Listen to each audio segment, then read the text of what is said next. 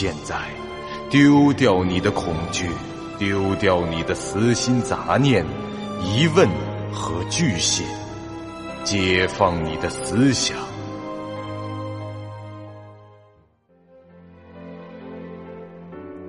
您现在收听到的是由喜马拉雅 FM 出品、巨五八瓦塔播讲的长篇恐怖网络游戏有声小说《惊悚乐园》，作者。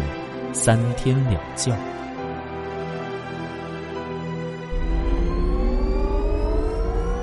欢迎来到惊悚乐园第五十六集。上集说到，正在这风不觉犹豫之时，时间到了。是相信队友的能力，还是相信自己的判断？在时间的限定下，风不觉必须做出抉择。这种内心的挣扎，便是系统除了恐惧以外所施加的另一种压力。先不说风不绝选择后的结果如何，就这场系统与玩家的博弈中，他已经是输了。他现在是分心去考虑一件无法得到准确结论的事情，只会给自己带来危险。正在这时，一阵婴儿的啼哭声突兀的响起，传入了风不绝的耳中。他循声的转头，眼前是漆黑空洞的走廊，那声音便是从这走廊尽头的转角处传来。他没有急着过去，而是低头看了一眼手机，时间是四十分二十七秒，还有十八秒，他就将错过拨号的时机。最终，他还是摁下了速拨键，虽然只是共同经历过一个剧本。但他还是愿意去相信赐予的实力。另外，他觉得如果自己不打通这通电话，那么在接下去的十五分钟里，对方也会承受与自己类似的心理压力。至此，他已经完全想明白了：只要能够做到，就必须拨号。无论两人能否顺利连通，拨号的话，至少能变相的证明其中一方的安全。从数学上来讲，只要发起呼叫，就有百分之五十的几率是双方都不用遭遇鬼魂的追杀；但如果不拨号，就有一方百分之百会被追杀。只响了一声，四宇就接起了电话：“我没事，别担心。”“呃，你不是说不要问对方好不好的吗？”风不觉听到他的声音，确实很高兴，但随即又说道：“大约两秒的沉默，接着手机中竟然传来了‘的一声，下一秒通话就中断了。这个情况只有一种解释：四宇在不含侮辱意图的语境下，十分不快的对风不觉说了一个消音词，然后主动将手机挂断了。”听着嘟嘟嘟的忙音，风不觉呆立在那里，木讷的将手机拿到了眼前。喂，这算什么呀？税务电话？之前是你说不要问彼此好不好的吧？现在居然还骂人了，而且能成功的骂出来，表明你是理直气壮的。哎，真是，笨蛋，白痴还是傻瓜？无非就这么几个词了吧？我干什么了我？骂完你也不用挂电话吧？早知道我就不打了。风不觉瞪大了眼睛，对着手机狂吼。不过通话已经中断，四语听不到，他只是单方面的发泄而已。在他面前，婴儿的啼哭声是越来越响，不断的钻入他的耳中，正如这歌谣中唱的：“呜哇哇，呜哇哇，莺啼阵阵在耳畔。”风不觉合上手机的翻盖，握在左手手心，把手电筒也递到了这只手上，随即就从行囊里抽出了厨刀，右手反握着，快步朝前走去。转过那个走廊的转角，他立刻就看到了地上有一个篮子，形似野餐用的那种斜形竹篮，篮子里躺着一个婴儿，婴儿的身体被裹在一条白毛巾里。只露出来一个脑袋，其面部看上去并没有什么异常，像那种刚出生不久的孩子，闭着眼睛，五官还未展开的样子。风不觉吐出长长的一口恶气，然后蹲下，看着那婴儿，心平气和的说道：“你想怎样？说出来。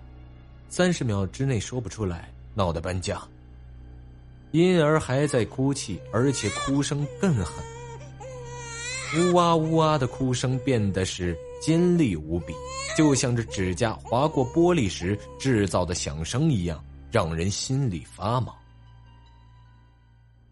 哭，哭也算时间啊！风不觉提高声音道：“他的马匪式询问法换来了非常恶劣的后果。”只见那婴儿缓缓的将眼睛睁开了，其眼皮下的双眸犹如血色的琥珀，那挤在一起的五官也露出了狰狞的笑意。据传说，出降人世的婴儿三魂六魄尚未具定，都具有阴阳眼，而这种婴儿若是死去，怨气将会极重，比一般的地府灵更加的凶猛。风不觉的面前那装着婴儿的摇篮，一晃眼间就变成了人类的躯干。那死者的脸上写满了惊骇，其四肢全都不见了，胸腹内的内脏被掏出，散落在周围的地面上，而那个婴儿正躺在尸体被掏空的躯干内，冲着风不觉狞笑着：“骨做摇篮，皮做能是吧？啊？”风不觉也冲着对方笑，他非但不害怕，这心里还有些窝火。说话间，他的余光又瞥见了什么，抬头一看，这条走廊里已经躺满了类似的死尸，皆是内脏被掏空、手脚全湿的模样，死状凄惨无比。你这是寄居蟹投胎啊？让我猜猜啊，呃，你的母亲是这里的学生。你被某个老师或者男生玩弄了感情，怀孕将近十个月后，她来到学校祈求对方，依然被无情的拒绝，最后他只能在这条走廊里自杀，而且死前怀着怨恨，亲手把你抛了出来，啊，是不是？小说家就是小说家，脑补情节并转换为语言的能力就是强。鬼婴闻言后，这笑声戛然而止。下一秒，急转变成了撕心裂肺的尖笑，这声音恐怖至极，将走廊一侧的窗户玻璃全部的震碎，风不觉的生存值也顺势往下掉。您现在收听到的是由喜马拉雅 FM 出品、巨五八瓦塔播讲的长篇恐怖网络游戏有声小说《惊悚乐园》，作者。三天两觉，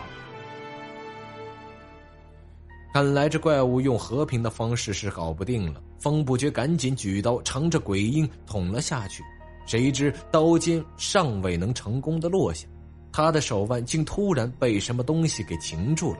他转手一看，原来是一条胳膊，就这么凭空从墙壁里伸了出来，阻止了自己的攻击。如此看来，这些死尸的四肢。还在附近，好在这鬼音飙高音的时间有限，七八秒钟后就停了下来，否则这风不觉的生存值被抽光都有可能。但情势依然很不妙，但见着走廊的两面墙壁上陆续的伸出了许多的手和脚，每一条都会活动的。风不觉知道拖延对自己不利，果断的反手一割，用厨刀砍在了那条胳膊上。可惜人的手臂没那么容易砍断的，死尸的胳膊也一样。厨刀的刀锋嵌在那条鬼臂的肉中，大量的鲜血是流了下来，流入了尸体的躯干内，浇在了鬼婴的身上。那婴儿竟又一次笑了起来，其发出的声音钻入耳中，让人有撕心裂肺之感。若不是游戏限制了痛苦的程度。风不觉可能已经晕厥过去了，眼见没能摆脱钳制，风不觉赶紧将另一只手上的手电和手机放下，从行囊中取出了马里奥的管钳，以迅雷不及掩耳之势挥下，直接击向这鬼婴的面部。这回他成功了，而且十分幸运的触发了脑震荡的效果。这怪物的本体受到技能影响后，那些活动的断肢全都停下了动作。风不觉趁势让右手挣脱了前置，双手并用，对着尸体摇篮中的鬼婴就是一阵的猛揍。那场面可谓是血肉横飞，说的有点反人类倾向也不为过。很快，那些墙壁中探出的肢体全部消失，看来这怪物已经无力维持下去。本以为这是鬼婴即将被消灭的迹象，不料立即又有新的异象出现。这风不觉发现乘着鬼婴的那具死尸，其面部忽然变得模糊起来，渐渐的，那张脸的形象变成了他自己的模样，而且还开口说话了，就连声音都和他一样。啊好痛！住手！住手！那死尸的声音由呻吟变为了咆哮，奋力的扭动背部，挣扎着，想要挪动其躯体。就在这风不觉略一迟疑之际，那鬼婴就在他眼皮子底下不见了。此时的躯干里只剩下空空如也的腹腔和一些内脏的残渣。风不觉心知上当，这怪物无疑是用了一招障眼法，换来了喘息的机会。趁势逃到了别处，他立即收起了厨刀，拾起了地上的手电，站了起来，用光圈扫过了走廊里那一具具被挖空的尸体，想找到鬼婴遁走到了哪里。又是一阵令人汗毛竖立的笑声响起，这回的笑声根本不像是一个婴儿发出来的，而最恐怖的地方在于那声音发出的位置。非常近。风不觉意识到了什么，他低下头看了看自己的胸口，映入他眼中的景象足以让任何人肝胆俱裂。浑身钻血的鬼婴正蜷着身子侧卧在他的腹腔内，一只小手就攀附在他的一根柱骨上，阵阵的尖笑便是从他的体内传出。用这种幻觉是想让我自杀是吗？风不觉淡定的说着，完全无视这景象，伸手就去摸自己的行囊。他知道眼中所见到的是幻觉，其触觉并没有受到影响，他依然可以摸到自己的衣服和斜背着的背包。他取出了仇视之眼，一边给自己戴上，一边说道：“我差点忘了这玩意儿，哎，这是。”这时他正好想起了这个装备的另一种用法。风不觉带上这装备后，配合着手电照出的光圈，扫视了每一具尸体和走廊的每一处。只要这鬼音仍在制造着幻觉，那么就一定会暴露。果然，当他的目光落到了一具看似被掏空的尸体上时，仇视之眼有了反应。此处有一只正将攻击目标指向玩家的怪物。风不觉大踏步的走过去，毫不犹豫的手起甘落。这一回已遭重创的怪物，确实无计可施了。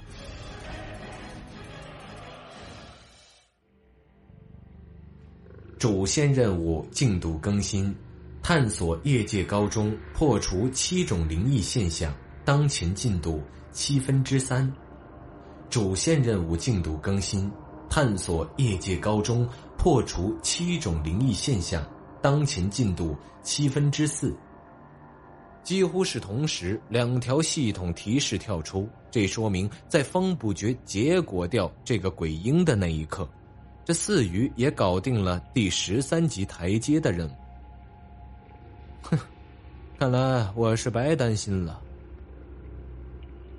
主楼中，四羽背靠着走廊的墙，坐在地上，朝他身侧的走廊中望去。一路上是不计其数的鬼怪尸体，地板上血流成河，浓重的血腥味和怪物身上发出的异臭，足以让人避之不及。但此刻他已无力再挪到别的地方去了。提灯和长剑被放在他身边的地板上。他的右手握着手机，左手正捂着右侧腰部的伤口，那伤口的血尚未止住，仍从其指缝间渗出。这是由十三级台阶通往的楼层，一旦踏入便逃不出去，亦无处可躲。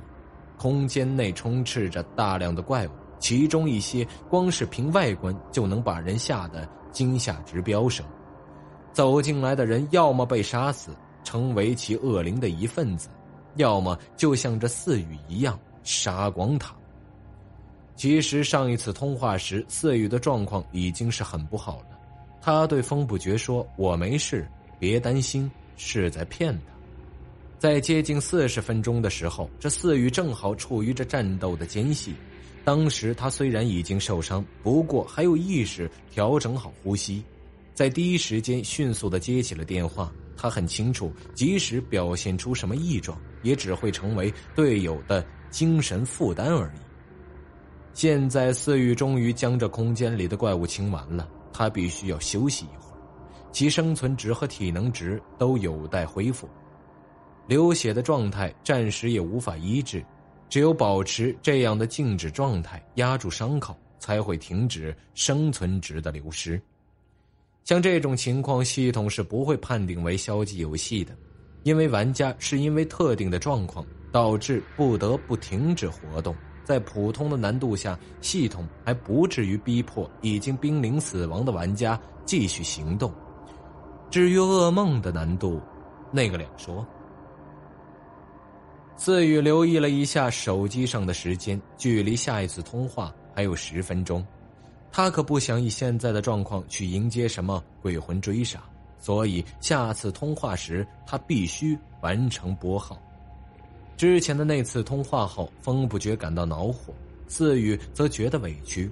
客观来讲，这事儿两人都有责任，但主要责任还是得算在这风不觉的头上。谁让他不识抬举的回了一句令人难堪的话？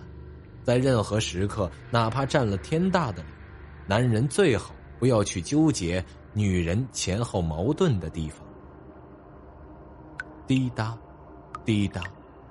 正在四鱼以为可以喘上一口气的时候，在远处的黑暗中，水滴声悄然响起。